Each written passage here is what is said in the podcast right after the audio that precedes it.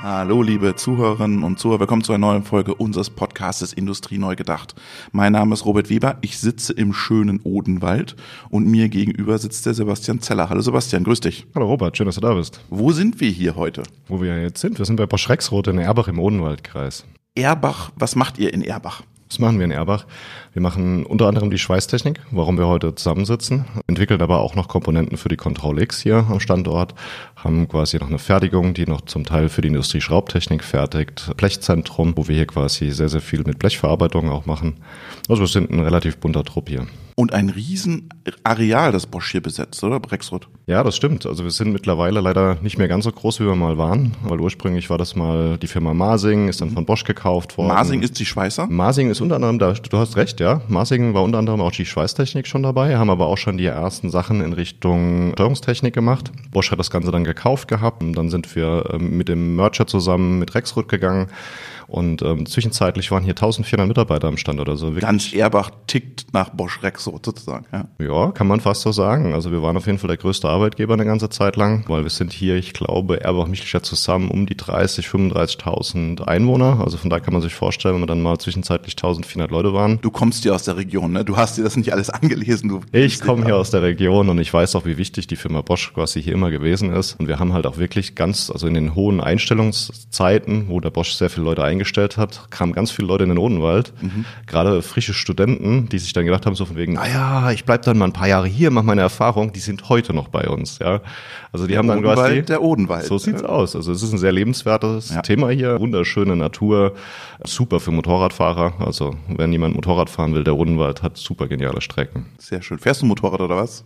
Ja, leider gerade nicht, aber bin dabei, mir wieder ein Motorrad anzueignen. Sehr gut. Wir sprechen aber jetzt nicht über Motorräder oder den wunderschönen Odenwald, weil wir sind kein Touristen-Podcast, sondern wir wollen über Schweißen sprechen. Du bist Elektrotechniker. Das stimmt, das stimmt, ja. Hast studiert im dualen Studium mit Bosch Rexroth zusammen. Ich hatte eine Station während meinem dualen Studium, wo ich quasi hier eine Praxisphase hatte. Ähm, Das hat mir super gut gefallen, weil halt einfach die Aufgaben toll sind. Ja, Automotive heißt immer auch mit Druck, ja, aber auch immer einen relativ hohen Drang nach Innovationen. Ja, wir sind eine relativ kleine Truppe gewesen damals, so um die 30 Leute, mittlerweile um die 40 und wir durften alles machen. Ja, also wir hatten eine hohe Freiheit, jeder persönlich, auch ich quasi damals schon als Student.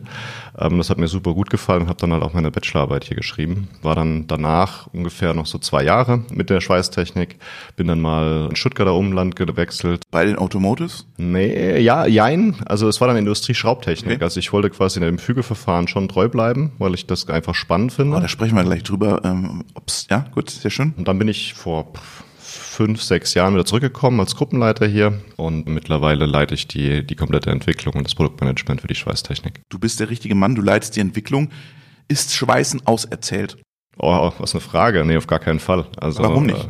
Äh, die Schweißtechnik ist ein super wichtiges Fügeverfahren im Automotive. Also Immer noch. Immer noch und bleibt's auch, bin ich mir todsicher. Auch Ähm, mit CFC-Produktion und CFK-Teilen und Kleben und äh, Das war ein Hype. Also ich glaube, dass man sich anguckt, was die Firmen wie BMW, die da ja schon viele unfassbar viel Geld. In Landshut in Ja. Jahren steht ein ganzes Werk nur CFC-Montage. Ja, aber am Ende des Tages haben die meisten sind eigentlich wieder zurückgegangen. Also ich, es gab einen Riesentrend quasi äh, immer leichter, leichter, leichter. Jetzt, So 2010 muss das gewesen sein, ja. jetzt mit Battery EV ist das ganze Thema dann gar nicht mehr so relevant. ja. Äh, da gibt's andere Probleme und dann fängt man an, sich da wieder anders Gedanken drüber zu machen.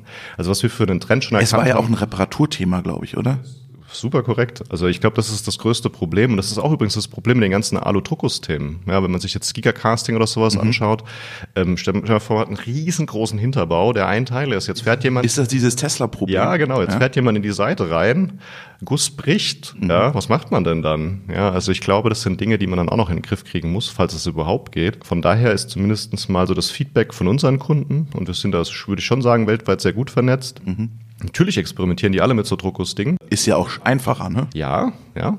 Aber das ist halt so Elon Musk, ich will aus der Produktionshölle raus. Wer mal in so einem Tesla-Werk gewesen ist, versteht es auch besser. Ja, Das ist da schon Eine Hölle.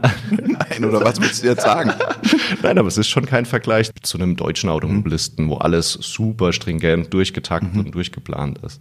Aber was ich immer gut finde, war das Feedback ist, sind wir die Automobilisten versuchen natürlich ihr Werk mit einem hohen OEE auszulasten. Klar, ja? jeder. Ja. Natürlich, weil sonst ist es nicht effizient. Ich will ja quasi Geld verdienen. Und ähm, wenn man ein Fügeelement einführt, kann das ja auch quasi mal verklemmen. Man muss überhaupt Fügeelemente hinzufügen, ja, ob das jetzt Nieten sind oder dergleichen. Und wir in der Schweißtechnik, wir sind ein Fügeelementfreies Fügeverfahren. Stimmt. Ja, und wir haben Strom. Und, und hochautomatisiert. Super hochautomatisiert und wir haben eigentlich nur Strom als Verschleißteil. Natürlich hat man noch Kupferelektroden, die abgeschweißt, äh, die, die dann gefräst werden, aber die lassen sich auch wieder verwenden zum großen Teil. Von daher ist das, würde ich sagen, niemals auserzählt, weil die Sachen, die kommen, die werden immer komplexer. Die, die Aufgaben werden komplexer oder die Technologie? Die Aufgaben dann immer komplexer. Also Kannst du ein Beispiel nennen? Wenn man noch früher quasi einfach nur Mild Steel, ganz einfaches mhm. Äh, Blech quasi zusammengeschweißt hat, war super einfach. Das könnte, glaube ich, auch jeder Eisenwerterhersteller in der Welt. Und dann kam aber immer komplexere Materialien, die warm umgeformten Stähle zum Beispiel, mhm. also Ultra High Strength Steels oder Aluminium. Ja, und gerade wenn man jetzt in das Beispiel Aluminium geht, da ist es vielleicht noch eher nachvollziehbar, dass es da gar nicht so einfach ist, anhand ähm, von Strom und Spannung zu erkennen, ob man einen guten Prozess hat oder nicht. Mhm. Weil du hast vorhin gesagt, kleben. Ja, bei Kleben zum Beispiel, wie macht man eine Qualitätssicherung bei Kleben? Ich wüsste gar nicht, wie man es sauber machen kann. Beim Schweißen ist es schon so, dass je nach Material wir die Möglichkeiten haben, über die Messung von elektrischen Größen wie Stromspannung, da lässt sich ein Widerstand rausberechnen und der Widerstand war eigentlich immer unser Referenzsystem. Dann haben wir einen Wechsel gemacht mit Aluminium, weil Aluminium hat keine signifikante Veränderung über den Schweißprozess. Du hast sehr geringen Widerstand, da siehst du kaum was an Änderungen, damit kann man nichts anfangen. Also hat man gedacht, okay, wie kriegt man es dann hin? Dann haben wir als allererstes einen adaptiven Regler auf Basis von einer Kraftreferenz eingeführt. Erklär mal kurz, was das bedeutet. Naja, wenn du dir vorstellst, du hast zwei Bleche ja. ja und die Elektroden pressen von unten von oben drauf. Dann dehnt sich Genau, dann kommt der Strom, dann kommt eine thermische Ausdehnung und diese thermische Ausdehnung erhöht quasi die Kraft an der Elektrode, ja. weil die sind einfach mal fix. Ja, die sind in der gleichen Position und dann erhöht sich aber die Kraft in dem Moment. Und mhm. dieses Signal ist relativ signifikant gewesen für eine gute, schlechte Qualität. Da lässt sich das ab. Ah, da lässt okay. sich sogar drauf regeln. Ja, mehr Strom, weniger Strom. War aber auch nicht das Beste. Ja, also jetzt haben wir quasi, ja, es ist so, wir sind da stetig in der Entwicklung und ähm, jetzt sind wir quasi an dem Punkt zu sagen, jetzt haben wir wirklich was super Geniales, weil wir haben die ganze Motion, die Bewegung, der Achsantrieb und die Schweißprozessregelung. Die Axt meinst vom Roboter, oder? Vom Roboter im Sinne von die Zange. Also die Zange zu und auffahren. Genau. Ja. Mhm. Also die Elektroden verpressen, wenn man es so möchte. Und das machen wir jetzt von uns aus. Wir nutzen quasi eigentlich die große Chance, dass wir ja eigentlich ein Automatisierungsladen sind, ja. Drives bauen, ja, und können jetzt quasi perfekt unsere Drives mit der Schweißsteuerung quasi kombinieren. Und jetzt kann man sich vorstellen, wenn du wieder zurückgehst in das Bild, die Bleche, die Elektroden, mhm wir haben vorhin gesagt gehabt, die Position bleibt am gleichen Punkt und wir gucken nach der Kraft. Und jetzt gehst du quasi her und sagst, will die Kraft regeln, weil die Kraft ist auch ganz wichtig. Eigentlich möchte man eine super genaue Kraftregelung haben über den mhm. kompletten Prozess. Mhm. Ja, der könnten 150 Newton schon dazu führen, dass die Qualität schlechter wird, wenn ich das vorstelle. Okay, krass. Mhm. Jetzt kann man hergehen und kann sagen, naja, ich messe die Kraft die ganze Zeit und regel die Kraft. Wenn ich jetzt eine thermische Ausdehnung habe, wird die Kraft normalerweise sich erhöhen. Unser Regler arbeitet dagegen und macht die Zange minimal auf. Genau dann sieht man jetzt wieder so ein Signal, was quasi den Verlauf der thermischen Ausdehnung zeigt. Mhm. Und damit lässt sich sehr, sehr gut quasi sagen, wie stark der Nacken oder der Schweißpunkt wächst. Und damit lässt sich super drauf regeln. Und das funktioniert für alle unsere heute bekannten Schweißkombinationen. Also egal ob Aluminium, Stahl, Ultra High Strength Steels oder sonstiges. Und wie vermittelt ihr das eurem Kunden? Oder kriegt der gar nichts davon mit, von diesem System, von diesem Tooling und sagt ihr, wir haben nur eine höhere Genauigkeit, noch bessere Qualität, bessere UE, whatever? Ähm, wir zeigen das unserem Kunden relativ. Wir haben uns so aufgestellt, dass wir offen mit den Informationen mhm. umgehen. Der Kunde parametriert am Ende des Tages eigentlich seinen Schweißstrom und die Kraft, die er haben möchte. Mhm. Da hat auch jeder Kunde seine eigene Philosophie. Ist das eine Gefühlssache? Also wir kennen ja vom Spritzgießen, da sagen die immer, Spritzguss ist auch Gefühlssache. Da muss der Mann an der Maschine, die Frau an der Maschine, hat ein Gefühl für das Ding. Also ich glaube, am Ende des Tages ähm, ist alles, was ich sage, an der Stelle schwierig, ja, weil es gibt ganz klar quasi die Leute, es die kommt verfechten. Drauf an. Genau, es gibt da quasi die Leute, die ganz klar verfechten. Es gibt eine Theorie dahinter und mhm. die kann man machen, man kann die simulieren und das ist die einzige Wahrheit. Trotz alledem bin ich jetzt schon in so vielen Automobilwerken der Welt rumgefallen mhm. und habe so viele unterschiedliche Parametrierungen für die gleichen Dinge gesehen, die alle eine gute Qualität am Schluss erzielt haben. Mhm. Das heißt trotzdem nicht, dass Schweißen einfach ist, auf mhm. gar keinen Fall. Ja. Mhm. Also es ist immer noch hochkomplex und man muss sich quasi schon Gedanken machen, gerade wenn man Dreiblech Verbindung hat, Dick-Dick-Dünn-Verbindungen zum Beispiel, ist es immer schwierig, die dünne Ebene, weil die einen sehr geringen Widerstand hat, an die anderen beiden Ebenen anzubinden. Ja. Aber die Philosophie ist so unterschiedlich. Auch gerade bei Aluminium. Es gibt Aluminium-Kurzpulsschweißen mit einem sehr großen Strom, sehr kurze Zeit. Es gibt aber das Gleiche auch noch mit eher ein bisschen längeren Zeiten und geringeren Strömen. Und, und hat jeder OEM da seine eigene Strategie oder jedes Werk oder jede Linie? Das ist auch wieder unter, unterschiedlich. Also es gibt Automobilisten, die sagen, sie machen eine Standardisierung. Mhm. Ja, und dann kommt quasi aus dem Headquarter, wenn du es so mhm. willst, ähm, kommen dann quasi die Pulse, wie es zu schweißen ist. Und die Werke machen es einfach. Und es gibt Automobilisten, wo jedes Werk ja, wahrscheinlich jeder Werker seine eigene Schweißstrategie hat. Also es ist super unterschiedlich. Und dafür kann man sich dann vorstellen, dass es halt super wichtig ist, halbwegs oder gute Auswertungsmöglichkeiten zu haben. Und das bieten wir nicht nur, sagen wir mal, auf Line-Level, sondern mittlerweile auch auf Cloud-Level, dass man quasi wirklich hergehen kann und sagen kann, egal ob du jetzt quasi eine Steuerung eins zu eins angucken willst oder eins zu 50 als Linie oder halt quasi das ganze Werk angucken willst. Jetzt hast du gerade schon angesprochen, es gibt unterschiedliche Materialien. Wir haben über CFK schon gesprochen. Was kommt da noch? Wie verändert das das Schweißen? Also ich glaube, was ich so beobachtet habe, ist schon, dass es mal einen, einen großen Trend Richtung Aluminium gab mhm. und auch immer noch gibt. Audi hat das ja immer so promoted. Ja, ja, ab, ja aber auch Mercedes ja. oder so. Aber promoted hat es immer Audi, finde ich. Ja, das stimmt. Also ich würde gerade sagen, jetzt möchte ich mich nicht darauf festnageln, ja. aber die neue S-Klasse, die hat quasi schon einen wahnsinnig hohen mhm. Anteil mhm. von Aluminiumpunkten. Das ist auch ein schöner Trend gewesen. Mhm. Ja, Aluminium ist schwieriger zu schweißen. Mhm. Ja. Gut für euch. Gut für uns. Ja. ja. das muss man einfach so sagen. Ja. weil da braucht man dann wirklich genau gute Regelverfahren und auch gute Analyseverfahren. Weil wenn ich da drauf gucke und sehe nur, ich habe einen Strom geschweißt und weiß gar nichts davon, müsste ich ja jeden Punkt eigentlich ultraschallen als Beispiel. Ähm, macht ja keiner. Und was man auch noch sieht, ist quasi, dass Ultra High Strength and Steels also auch sehr stark am Wachsen ist. Mhm. Warum? Warum wachsen die so stark?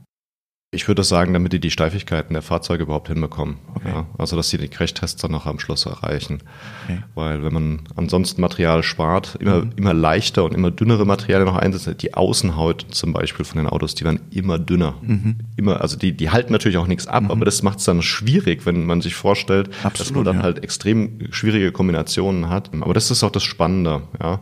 Und auch so, so Sachen wie, wie immer mehr kommen, dass man Mischverbindungen eigentlich machen will, die sich ja eigentlich nicht fügen lassen. Also man kann kein Aluminium und Schweißblech ja. zusammenschweißen. Aber dann gibt es mittlerweile auch Verfahren, wo man im Endeffekt einen Niet aufschweißt. Ja, also einen Niet durchs Aluminium treibt und das aber dann wiederum mit dem Stahl. Also eine Kombination von Fügeverfahren. Ja.